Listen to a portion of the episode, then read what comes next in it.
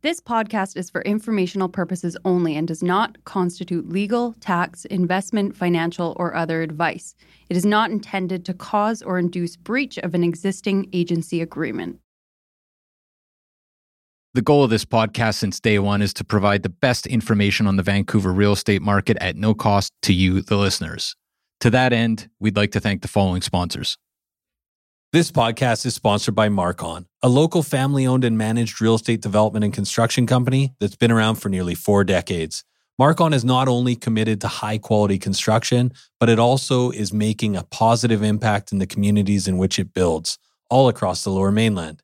We want to highlight two incredible Marcon projects.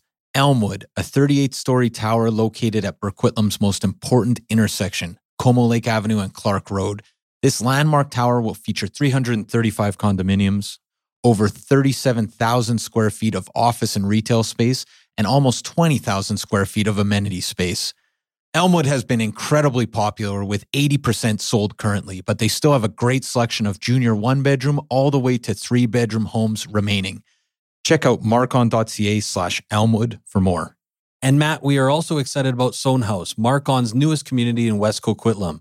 With 165 homes ranging from junior one beds to three beds, Soenhaus offers the perfect West Coast aesthetic with a more nuanced Nordic inspired design.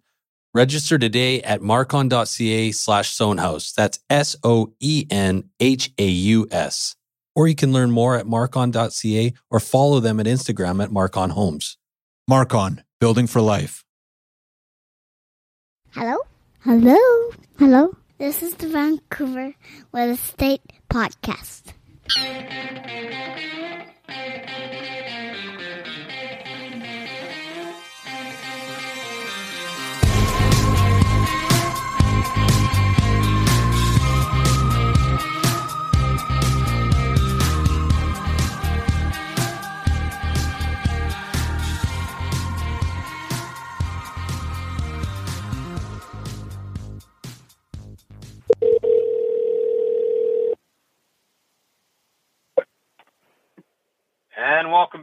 Vancouver Real Estate Podcast. I'm your host, Adam Scalina. And I'm your other host, Matt Scalina. Adam, where are you? You Matt, want- give me uh, give me a second here. I got to turn this car off here. I'm parked.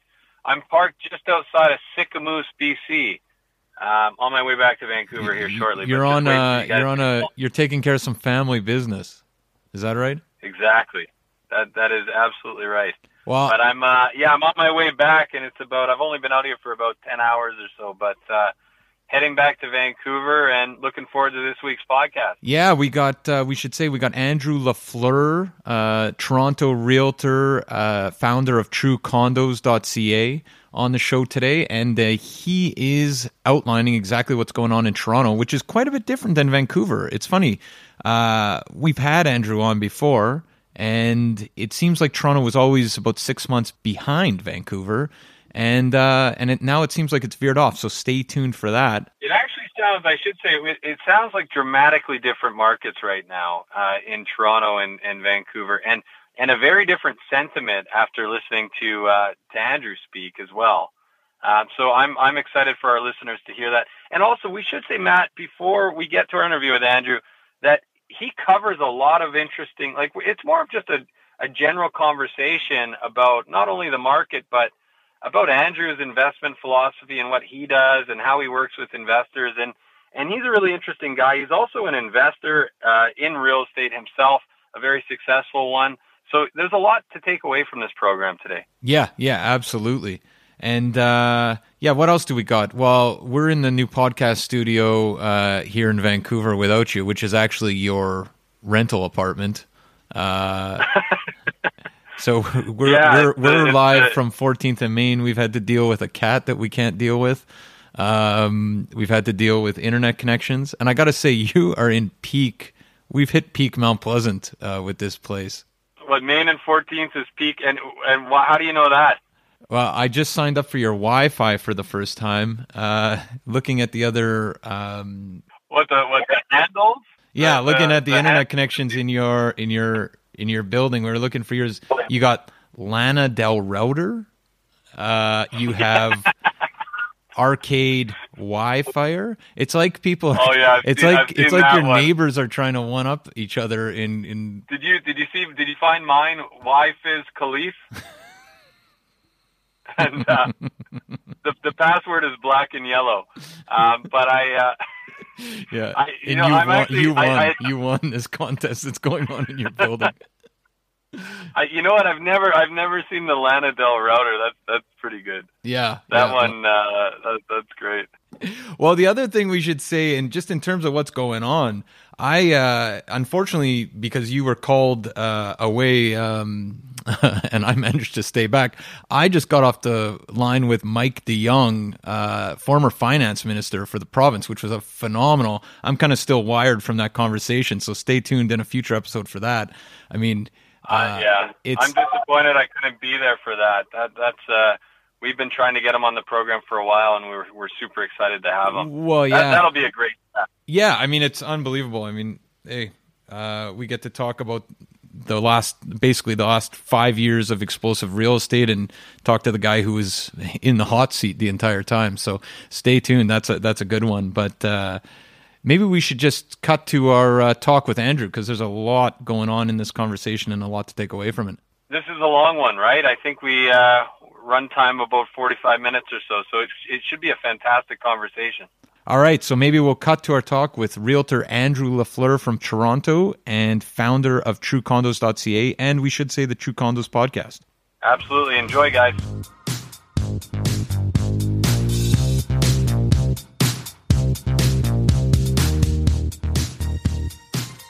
Okay, so we're here with Andrew Lafleur, real estate agent and pre-construction specialist in Toronto, and uh, founder of TrueCondos.com. Welcome back, Andrew. How are you? Great, great. Hey guys, uh, thanks for having me on the show again. Appreciate it. Yeah, thanks for Always happy time. to talk real estate with you guys. My brothers on the left coast. How's it going out there? Doing Pretty well. good, pretty good. Um, so, Andrew, um, you've been on before, uh, fan favorite, but can you maybe start by telling us a little bit about yourself? Sure. Yeah. Um, I, uh, as you said in the intro, I'm a real estate agent here in Toronto. I specialize in the pre-construction condo market specifically. I've been doing this for uh, coming up on 12 years now, and basically I help people make money. So I know you guys do a lot of this kind of work as well in Vancouver, but um, helping people understand where is the best spots and best projects and best units to buy in pre-construction in Toronto, where they're going to make the most money in the long term. And uh, I'm a big investor myself as well, so definitely uh, practice what I preach and put my money where my mouth is, so to speak. So yeah, um, love talking about all things uh, real estate market, and and so looking forward to you know chat, chatting with you again here. Yeah, Andrew. So last time we haven't talked to you in a while. Last time we had you on, I think Toronto seemed to be kind of six, seven months behind Vancouver. Uh, but my sense is uh, things have kind of changed from that, right? Like uh, Toronto, how, how's the market doing there? Yeah, I mean that was sort of I think last time we talked, I can't remember what it was. That was one of the things people were, were looking at. Is Toronto tracking just tracking exactly uh, behind Vancouver there? I think both of our markets have kind of you know gone in in different directions uh, since then, perhaps up and down and and and back and forth. But um, yeah, I, I think overall, the in terms of the market here in Toronto, overall, the headlines are all pretty rosy. The headlines right now are basically talking about how sales are up, prices are up. That's sort of the main theme. But now we're comparing it to the very, very low times of the summer, uh, the summer months of 2017, where the market took a dramatic downturn. So, is the market, you know, doing amazing? Uh, as amazing as maybe the numbers would suggest overall, I would say probably not. Uh, I would say the market is is certainly not in trouble in any way. The market is doing well. Uh, it's always nice to see numbers in the positive, but big grain of salt with the numbers right now, just because they're comparing to uh, a very low time of last summer, where we we had just felt the effects of the fair housing plan in Ontario and the various rules and things that the government had put in place around May of last year. So summer of last year was a very slow time in the market overall. Um, another thing that we're seeing in a sort of a general high level sense is still this continued story of the the tale of two markets, and I think you guys are experiencing something similar there. Whereas the the low rise detached market is very different from the high rise apartment market, condo market. So condos doing very very well. Um, anything on the low end of the pricing spectrum, essentially. Um, you know, 600,000 uh, and below kind of thing is all multiple offers. Prices are rising rapidly. Um, there's a massive lack of supply. It's a very strong seller's market.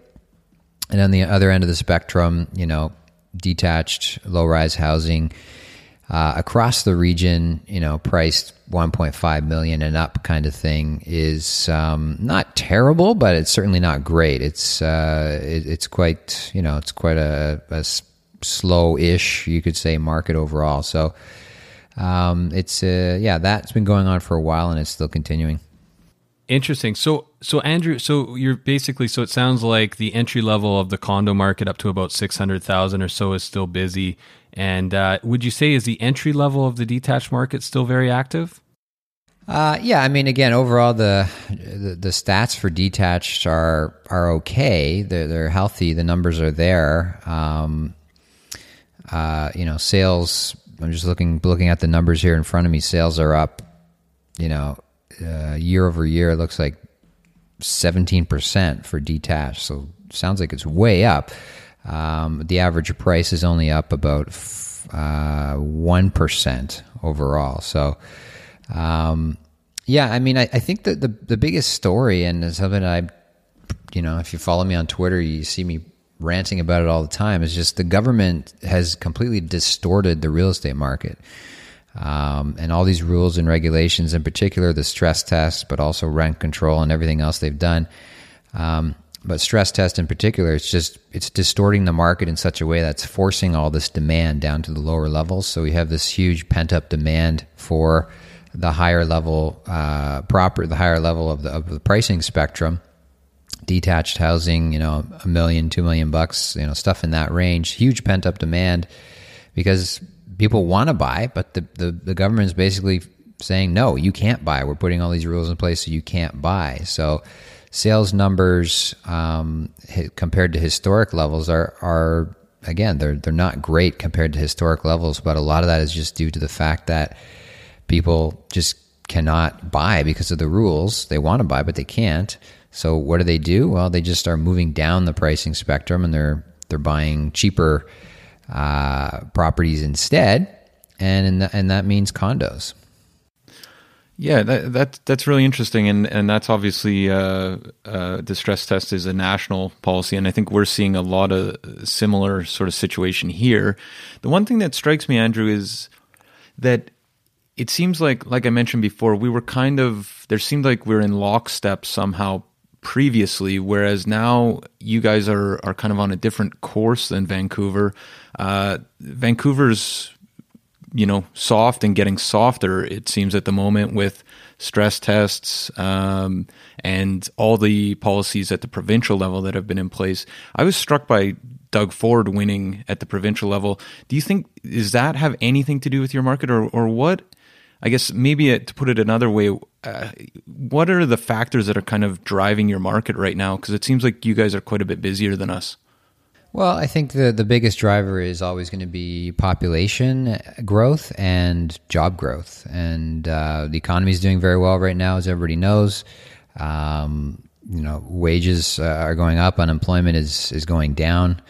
Um, and you know the, the population in the greater toronto area is you know continues to grow at a very high pace and it's probably actually increasing the pace of population growth here especially with the the liberals announcing a while back that they're going to be increasing immigration uh, targets across canada and and we know a very high percentage of those people are going to end up uh, in Toronto first of all, and then and secondly probably you know your Vancouver and other cities. So um, as long as those things are happening, the, I think the market is going to continue to plug along. But again, the the, the headwinds against us, uh, bit, the major headwind right now is is probably the stress test and and the various um, rules around mortgages, but also just general affordability as well. Um, I don't know how much of that is a factor in Vancouver, but just people not being able to afford, uh, even without, even if you took the stress test away, the you know prices are still much much higher than they were, you know, two to three years ago. So uh, naturally, a lot of people are just priced out of the market because of the the fact that things cost a lot more than they did a few years ago. So that's definitely a factor there. In terms of our markets, like tracking each other again, I mean, I think a lot of people in Toronto, we sort of look to Vancouver to sort of say, is that sort of our future in terms of pricing levels and where we could go and what we can expect uh, to be paying in the future? And, you know, if you look historically, Vancouver's always, from a pricing standpoint, always ahead of Toronto. And we sort of are, are loosely tracking each other in that sense. But, I think again, it's a good reminder that the you know that that every market is local. Real estate is local, as we always say, and um, there's different factors that are going to affect affect uh, different markets. So it's not it's it's not going to be a one follows the other necessarily situation all the time. Sometimes it might be, um, but uh, there's there's so many different factors that um, that come into play when it comes to local markets and and which direction they're going in.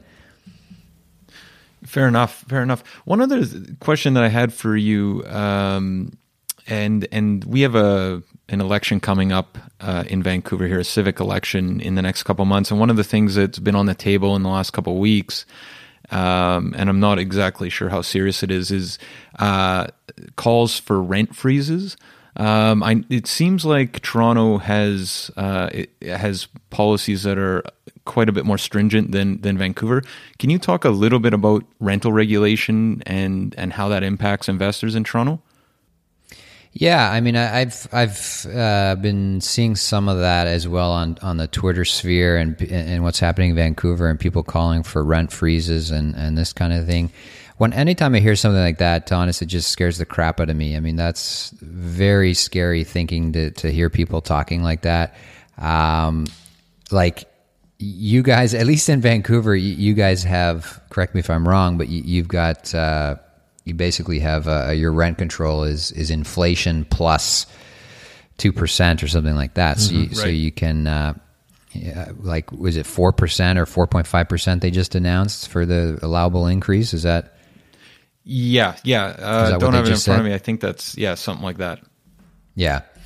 Um, versus here now in Ontario since last year we have full rent control across the whole province and it's it's just inflation so currently that's 1.8% i mean anybody any landlord anybody who owns a property knows that you know your expenses are going to go up way more than 1.8% on any average year but especially in the last uh, the last couple of years even just with rising interest rates alone you're you know, forget about property taxes and ongoing maintenance and everything else. Uh, just just mortgage rates alone, your your uh, expenses are, are going up way more than you know these minuscule, you know, one percent, two percent, three percent levels, whatever it might be. But at least you know, at least I, I see over there in you know in BC, you guys have you know at least it's inflation plus some number, so it's you're you're you know there's some sense to that, and it, it, it's helpful to landlords offset some of their costs. In Ontario, you know, with the with the 1.8 percent, it's just absolutely ridiculous. Um, and talking about you know even worse, like rent freezes and, and, stuff like this. Like it's absolutely backwards thinking. Just look at any city anywhere in the world, any study anywhere in the world that's done on rent control and the effects of it long term on uh, cost of housing. It's it's all the, the data's all there, the history's all there. We've been there, we've done that. It doesn't work. Rent control doesn't work. The best the best um, antidote to crooked landlords, the best antidote to high rental costs, the best antidote to landlords who are raising their rents, you know, by astronomically high numbers is not more legislation and, and controls and rent freezes and all this crap. It's just we need more landlords. We need more competition. We'll put these guys out of business. Mm-hmm. It's very simple. it's not. It's uh, you know why like people just I don't know what it is, but um, I think it's just you know, housing affects everyone. A lot of people rent. It's a very it's an easy way to uh, to get a lot of votes if you come out and, and speak to something that affects a lot of people and say, you know, I'm going to do this for you and a short term gain for long term pain. You know, it's like I'll save you some money today. I'll cost you a lot more money in the long run. Uh, I'll take the money today. You know, unfortunately, that's that's how a lot of our policies seems to be done in in uh, in in our country. So, uh, but again, if you want to bring rents down to a more reasonable level, then just add more rental housing. It's very simple. Right. Um, they're just they're just creating more and more disincentive for investors and landlords to create more housing, even if even if they're you know even if somebody wants to build more housing, they're just they, they're so bogged down in. Uh, uh, rules and regulation and just the the approvals process. Things take forever to get built. That you know, again, it's just acts as further disincentive and and it just slows the whole thing down. And the supply problem is not being addressed. We need. Uh, we need massive reform in in uh, in how the, the in how approvals are done and and how you know we can get more supply injected into the system and everybody just seems to be talking about the other end of the spectrum, which, to my, in my opinion, is completely useless and a waste of time. Right, and so uh, I think we're we're all on the same page in terms of of the impact of those uh, rental um, regulations. Are you finding that investors are are nervous to to get involved in the market right now, or is it basically just you know business as usual? Um, I would say investors are very eager to get into the market. I would say there's more people interested in getting into the market than ever before. But the problem is affordability. Um, and the problem is uh, finding properties that cash flow as well. So the two are related, obviously. So just, you know, I, I speak to people every single day who are very eager and, and very, uh, you know, really wanting to get into the market, but the reality is they just they can't afford it. They they uh, you know, I just I speak to people even just this morning. Somebody they want to buy something downtown Toronto. They they've got funds available. They're they're ready to rock. They're they want to do it. Um, they they believe in in real estate investing. They understand everything, but they only have a four hundred thousand dollar budget. And the reality is, there's basically nothing available in Toronto, certainly in downtown Toronto, for that price range. Um, it's just a very different market again from two, two, three years ago. If somebody had a, said, "Hey, I want to buy something four hundred thousand, I I would say, "Great, here's five options mm-hmm. that are all great investment opportunities, and and basically just pick one, and, and you're going to do well with it." And now it's like, okay, you need, you know, the floor of the market now is about you know five hundred thousand to sort of get into a small one bedroom unit somewhere downtown. Um, so it's uh, affordability is a, a, big issue for investors, and so that's why a lot of investors are starting to look outside of Toronto and other markets in Ontario. Um, other centers that are growing, your Hamiltons, your Kitcheners, your Ottawas, places like that are, are starting to do really well and, and gaining a lot of investment attention. Um, and the other thing is cash flow, as I mentioned. So because prices have risen so rapidly, but rents, although they have risen a lot as well, they haven't kept up. So finding properties that cash flow is becoming harder and harder. Um, in Toronto, where we sort of got used to being able to cash flow condos with 20% down, now it's like, okay, well, you might need to put 30% down to make the numbers work today. That's funny. So it's uh, those are those are those are the challenges we're facing. That's uh, I was just going to mention. Like last time we had you on, there seemed to be quite a few cash flow opportunities in Toronto, and we were actually really surprised by the numbers of cash flow neutral and cash flow positive properties. Yeah, available. I don't remember the one beds being 500k. That that's for sure. Last time we talked. Well, it, it just shows the uh, the upward pressure on pricing and and the fact that rents haven't uh, haven't increased at a similar clip. Would you would you say, Andrew? Yeah. Is, again uh, so, I was just going to say, ahead. just just it sounds like it's about the entry level for a new condo, at least in downtown Toronto, is kind of a thousand a foot. Is that accurate? Yeah, actually, as of as of recording this podcast, uh, I'm just looking at the latest uh, price per square foot averages for downtown Toronto. We are on the precipice of actually a pretty significant event, I would say, and that's we're almost at the point where the average condo downtown has hit thousand dollars per square foot. This is uh, this is in the resale market, so we're we're at around 950, 970, something like that as of time of recording this podcast. So uh, we're just about to hit, and, and prices are rising rapidly in that segment. Again, for the reasons I, we already talked about. Um, so very soon we are going to be, you know, thousand dollars per square foot is going to be reality. Like that is the actual official average price of a condo downtown. So again, a number that two, three years ago um, would have been considered, you know, just crazy if somebody said said that was that was where we were going to be today.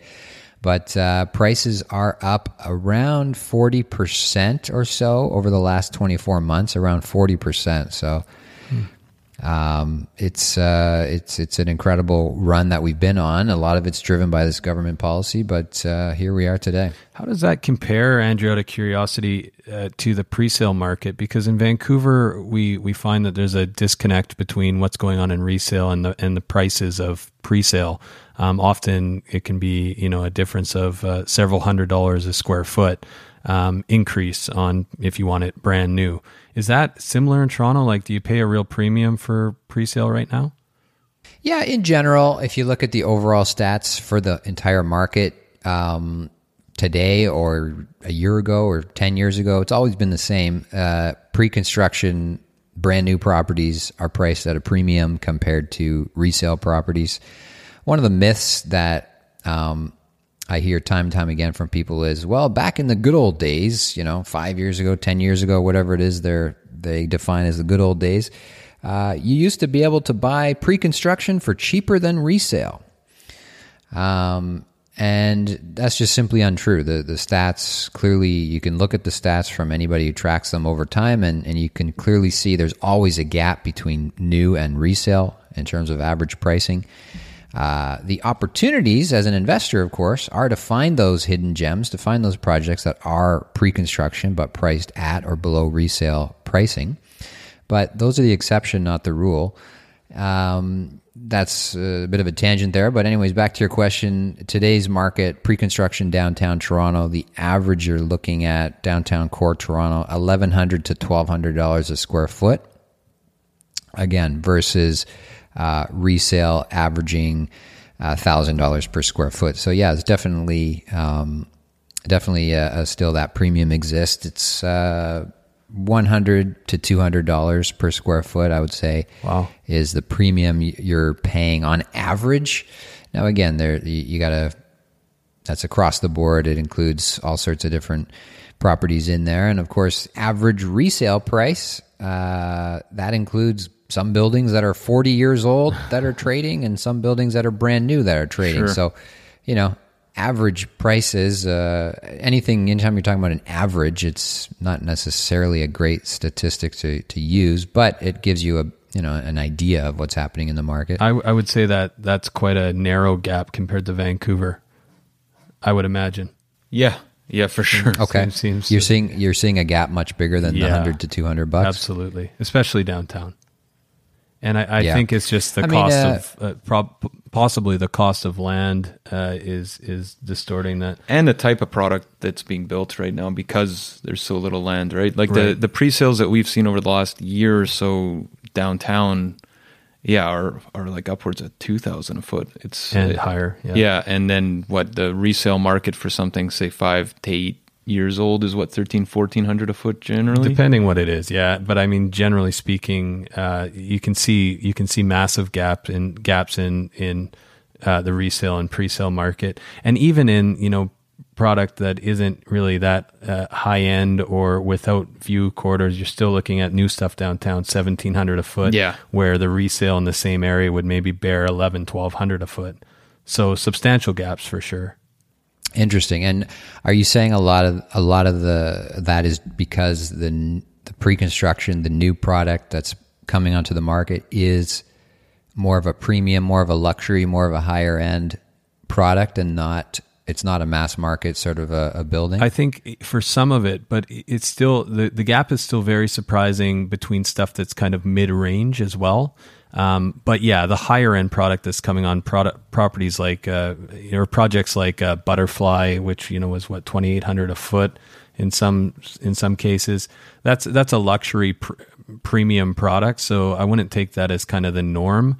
Um, but there's definitely you can think about different buildings just with the demand for for brand new that we're trading at seventeen hundred a foot downtown that we're not uh, what I would call premium product. Yeah, yeah. That's I mean that's one of the things we're tracking and I'm tracking here is like where do we go from here as a market? Um, you know, do we and that's I think you look at New York and places like that, very mature markets, very expensive markets. I think the new product, they don't really have any mid market product. Like everything is high end, everything is is sort of luxury, everything is um, you know premium product, premium pricing.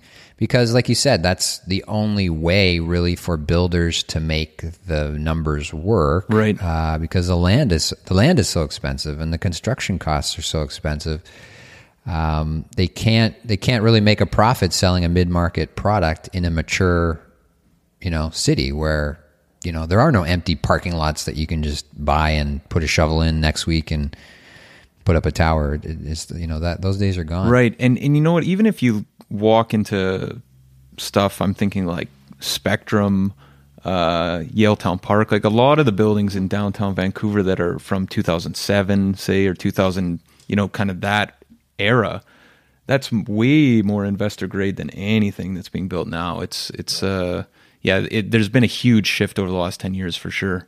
Mm-hmm. And the demand. I mean, it, very interesting. All most new product now comes with air conditioning. I mean, there's there's yeah. also different uh, the the market. Miele appliances is the standard now. Right, right, exactly.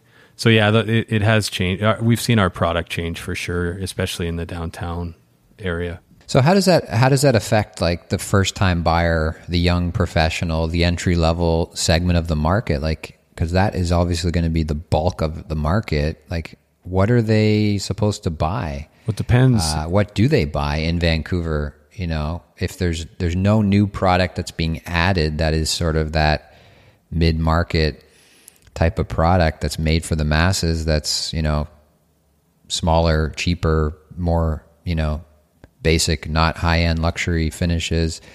Uh, if that stuff's not being made in Vancouver, like what what are people buying and and where you know where do people where do people go? You know, if this continues in five years, in ten years, what happened? Do they all just become permanent renters? Well, I think you know. I mean that that is a a real fear that that people will be pushed into the rental market, and we we've talked to developers that are that are gearing up and and building market rental uh, right now in anticipation that there'll be this shift to cities like you know New York where people just they rent and and, and that's have, like just the assumption of, of living in that city. Yeah, they have no aspiration to ever buy.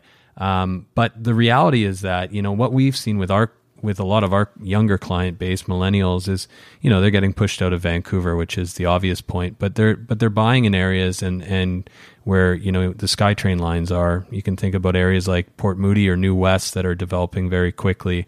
Um, or alternatively, even areas that aren't on the SkyTrain line, but they offer kind of that master plan community, like uh, uh, Southeast uh, Vancouver River District. You know, areas where you can catch a break and where the product is you know it's still it's still great product, but they offer you know smaller spaces for for people that um, at you know at a fairly competitive price point compared to the rest of the market. But yeah, we're seeing people you know leaving Vancouver for Greater Vancouver, and then we're also seeing um, huge development opportunities in areas that formerly were you know basically uh, close to the agricultural land reserve and and a lot of farmlands. You know, communities like Langley which are really popular for young people now, or parts of Surrey, just just really pushing out.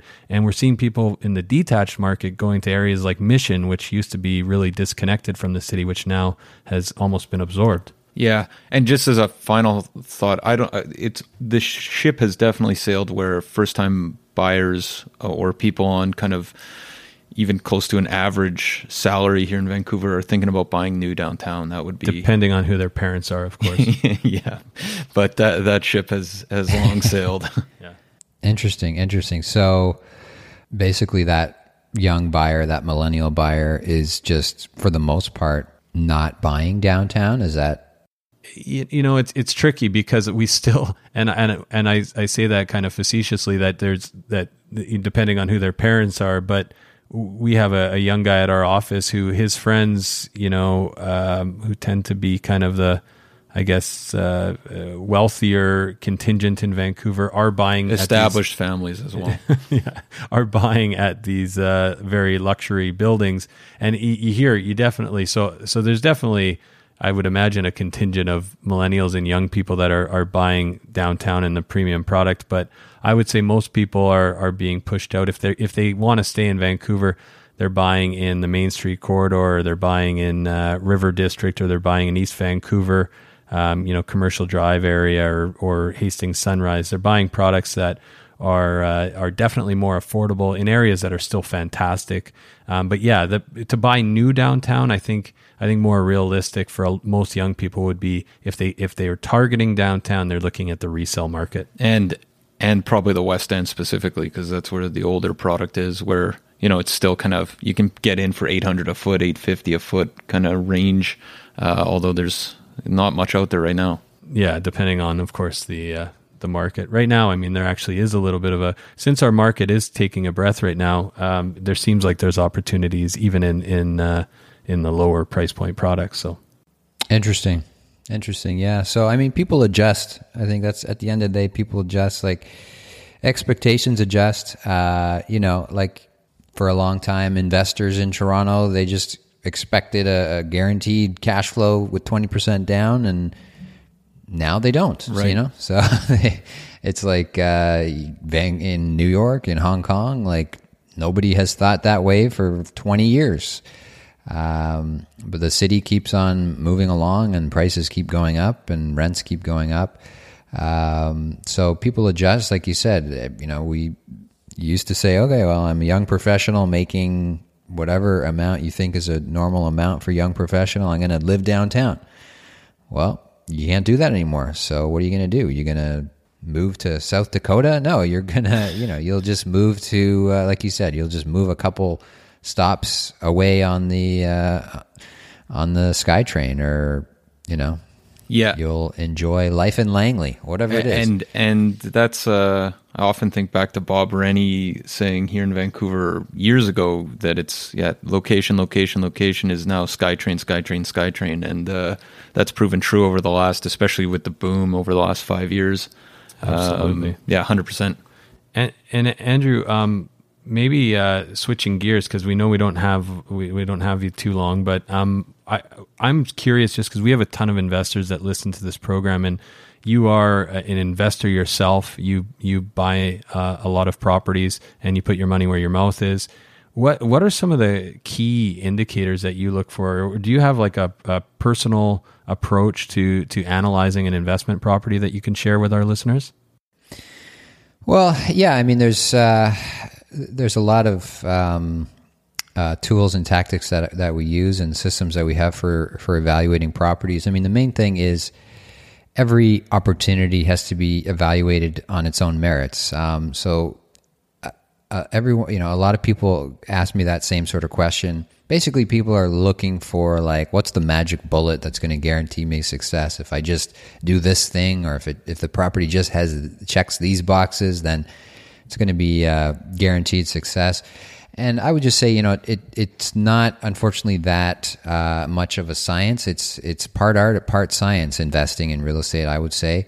Um, there's certain things you you want to look for, but you know, um, there's so many instances of of uh, you know situations where people have done very well with their investments, and it hasn't checked off these boxes that this guru or this expert tells you it has to do this and this, and well, it didn't do those things, and and look at this amazing return we still got. So, um, with that being said, uh, you know, some again going back to what we talked about earlier in the conversation, it's it's looking for those uh, hidden opportunities, those value opportunities that others might overlook.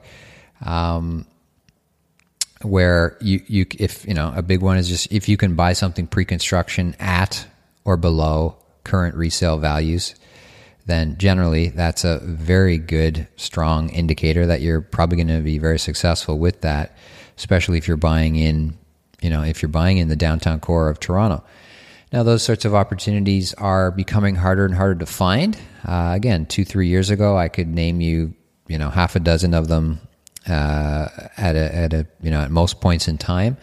But right now, they're, those are becoming harder and harder to find as as the market has been, you know, red hot for the past two years now. Talking about the downtown condo market, so prices have risen dramatically. Rental rates have risen as well, but they haven't risen um, at the same you know at the same uh, uh, level where you're you know you're able to continue to see positive cash flow with 20% down now the beauty of buying pre-construction and buying something that's not going to be built for four years as well one of the major advantages of it is you're buying at today's prices but you're going to be renting it out at tomorrow's prices essentially tomorrow's rental prices. So um, you're locking in a price today but uh, the rental rates that you're going to get on that property are going to be much much higher that most likely than they are today um, because you're you're going to be renting it out four years from now. So uh, a lot of people you know on paper most pre-construction investments on paper when you buy them they don't look great they don't look like they're going to be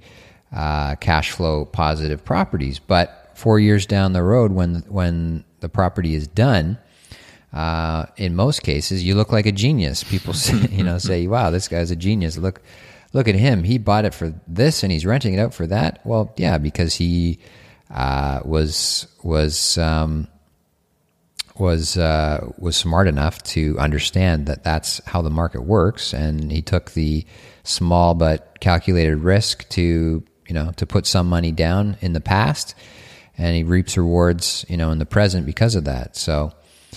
Um, those would be uh, those would be a couple of, of tips there. But again, it, it's you know I've been doing this for a long time. A lot of it comes down to just understanding the market overall, understanding the the many factors that go into what makes a condo building a success. What makes one building on one side of the street appreciate at ten percent in a year, and the building across the street from it only appreciate at six percent. Hmm.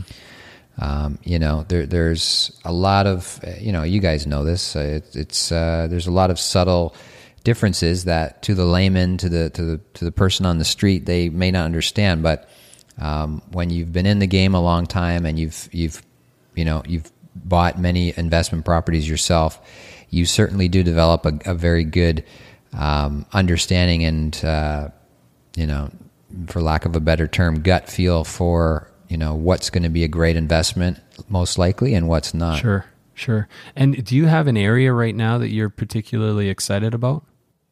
Uh, in terms of uh, in terms of locations? Yeah. Um, well i think continue to to see a lot of potential for growth we're talking about toronto on the east side of the city on the east side of downtown on the east side of the core of the city um, one area that is starting to emerge. We're in the early stages, but certainly one to watch over the next five to 10 years um, would be this area around this uh, development called East Harbor. So it's just on the east side of the Don River, just on the, the Don River's sort of the defining eastern edge of the downtown core. So we're just on the other side of that. Um, and the East Harbor development is a massive proposed um, commercial development with office towers. As many as 50,000 jobs they're talking about could be in this one small area, wow. almost like a, a, second a second financial district that might emerge over the next five to 10 years. So anything around that area is certainly uh, something to watch in the next five to 10 years. Um, and again, continuing on the east, like Regent Park, downtown east, uh, traditionally a, a, very you know, rundown, poor, not desirable area continues to be a great area to invest in. Um, I bought several properties there myself over the years. I, I continue to hold most of those. Um, so Regent Park's an, another great example. Um, and then you know outside again outside of Toronto, a lot of people are looking at other uh, centers outside of Toronto, but still sort of within the you know within the uh, the economic spin-off you know sort of zone of uh, of Toronto. And so, you know, markets like Hamilton, downtown Hamilton, and downtown Kitchener are certainly other markets to watch as well. And then moving a little bit further away would be uh, would be downtown Ottawa. Um, is another market that a lot of people priced out of Toronto are looking looking at as well. So. Yeah, and we actually, I think the last time you had mentioned that down the east side of downtown in Toronto was uh, one to watch, and it sounds like it's kind of continuing on. Yeah, absolutely. There's still huge, you know, potential upside there on the whole east east downtown for sure. So, Andrew, um, maybe just as a final question before we wrap, um, there's a lot of people right now talking about the Canadian real estate market in general being very frothy, and uh, uh, you know that we're that we're facing uh, some changes in in a lot of markets, Vancouver included, but Toronto obviously has been in the crosshairs as well. What what do you say to the uh, people that are very bearish on the market in Toronto, and how do you respond to the, the people that are are are calling for major uh, quote unquote corrections? Um, well, I, you know, I don't uh, I, I don't really spend too much time thinking or, or speaking to that sort of segment of the, of the population or people who are thinking like that. Most likely, those people are not listening to this podcast and probably never will. they might they they might uh, they might send us uh, you and I a, a, couple of you know colorful tweets here and there on what their we got we got one market, the other day. yeah, that's why I ask. Facebook comments, tweets, yeah. But honestly, yeah, I just I don't waste my time on that. I mean, I'm interested in talking to uh, people who understand that real estate is a long term investment, that real estate is a long term game, that there's always going to be ups and downs in every market. Of course, you know things don't go up always forever.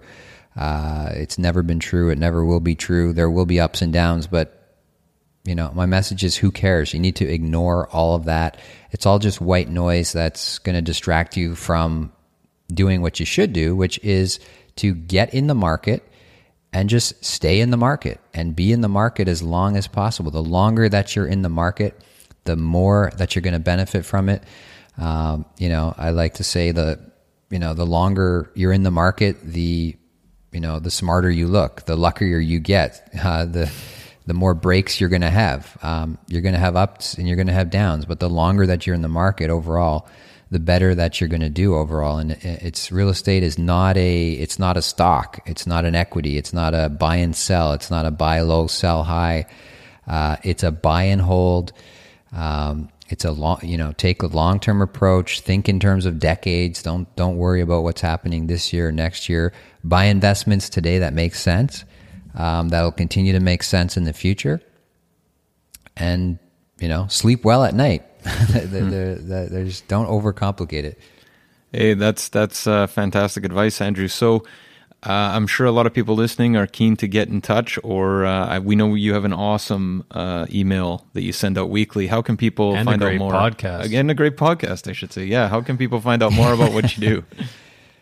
Yeah, absolutely. Uh, love to chat with anybody who's interested in talking about uh, Toronto or Ontario real estate investment opportunities, and particularly condo the condo market. And people can go to truecondos.com. You can sign up there, subscribe to my weekly uh, email list to learn about opportunities that are upcoming and happening now.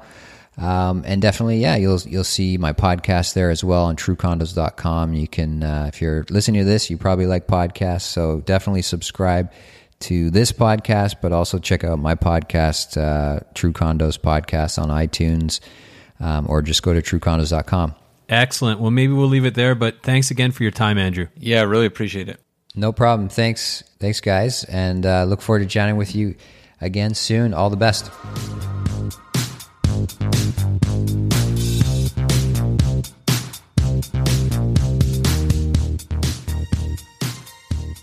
So there you have it, folks. Our discussion with Andrew Lafleur, Toronto real estate agent, pre construction specialist, podcaster, investor, father, founder of TrueCondos.ca. Uh, I mean, Andrew does it all, and it's great to talk to him. You're like man who drives to work. Uh, man I'm telling you, he does do it all. He also drives to work. Yeah, he's he's an impressive guy. He's a very impressive guy, and uh, he's a good friend of ours. We've known Andrew for years, and we really appreciated having him back on the program. And I like, I really like that we got a little bit of a chance to talk about his investment strategy and and kind of uh, you know where he sees the opportunities for investors right now because he's a great investor. Like I mean, Yeah. he's a great realtor, but he's also just a great real estate investor, and he's a smart guy. So it's always good to pick his brain and get some more information on on what he's doing in that market. Also, Matt, interesting thing, totally aside from uh, I think our conversation. I don't, I don't think we were recording when we talked about the new Westbank project in Toronto. It's going to be in the, in the 400 or 500 block of King Street West.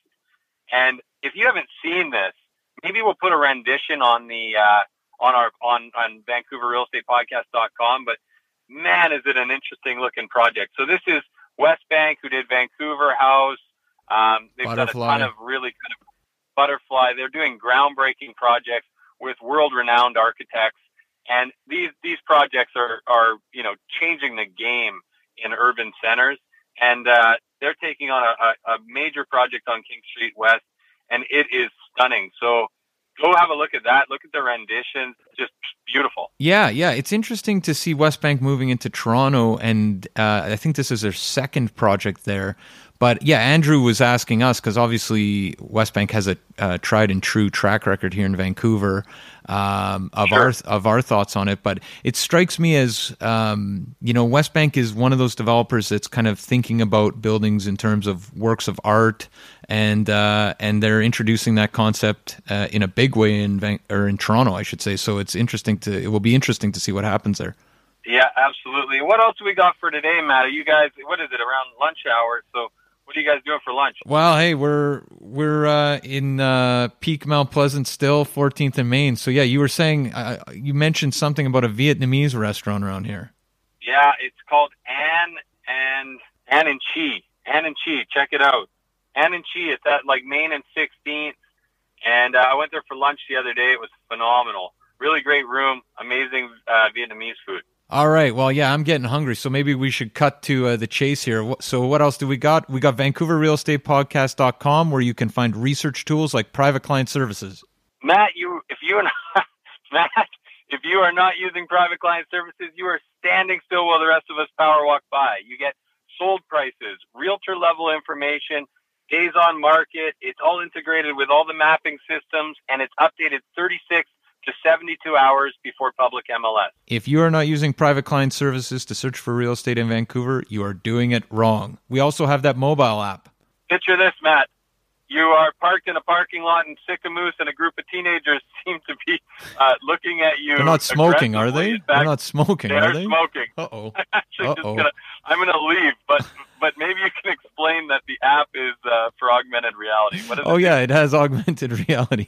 So if you're getting nervous around those teenagers, but you also look past them and see a building that looks kind of interesting or a single family home, all you have to do is point your phone in that direction. It's going to tell you if it's for sale and what the price is. But as I'm sort of saying this, I'm thinking don't start looking like you're taking photos of the teenagers. That's a bad that's a bad scene.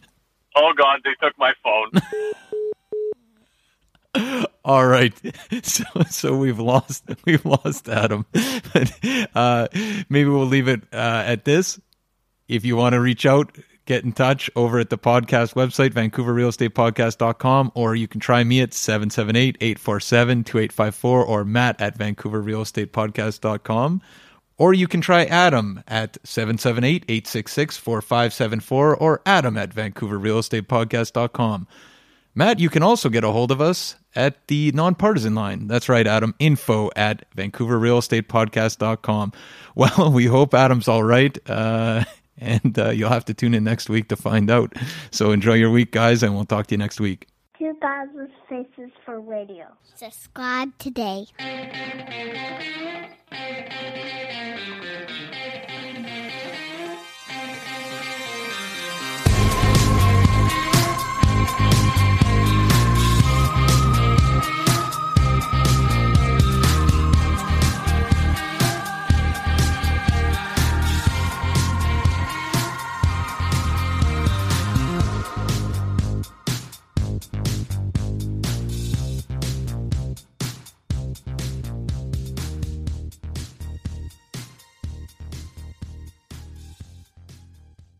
Hey, everyone. Pardon the interruption. We just want to take a quick minute to thank the following sponsors who make this show possible. We want to take a minute to tell you about Holy House, a nonprofit organization that provides community building programs and tenant support services to low income seniors, veterans, families, and vulnerable residents in the downtown east side and across the lower mainland. Melissa from our team has been volunteering at Holy House. Melissa, what's been your experience? Honestly, it's been so fulfilling just to spend a few hours a week in the community and watch how the staff really transforms these vulnerable communities from the inside out, starting with just small things, right? Playing games, drinking coffee, having some simple conversations that you wouldn't necessarily think are super fulfilling. And you come out just feeling like you've really made an impact and connected with the community. And you've been to multiple buildings, but you're playing games, drinking coffee. Yeah, you know, serving food sometimes. And you made some friends along the and way. I've made some friends along the way. It's really helped me be more present, actually, in those moments of just, you know, realizing how simple life can be to make an impact, right? Fantastic. And if you want to learn more, you can definitely check out Jenny Conkin, co-founder of Holy House, who is a past guest fan favorite on the show, or head over to holyhouse.ca where you can donate or volunteer. And they're looking for both donations and they definitely like volunteers. That's holyhouse.ca. Vancouver needs your help. Be part of the solution. We are also sponsored by Oakwyn Realty. This is our real estate brokerage, best brokerage in the city, hands down. If you are in the industry, a new agent, an aspiring agent, somebody just looking to make a change, new culture, new energy, new resources, head over to oakwyn.com slash join, type in VRP 2020. That's oakwyn.com slash join, type in VRP 2020. Not only do you get to meet Michael Morgan and the gang, the big wigs over at Oakwyn, you get a huge incentive for first going to oakwyn.com slash join, typing in VRP 2020.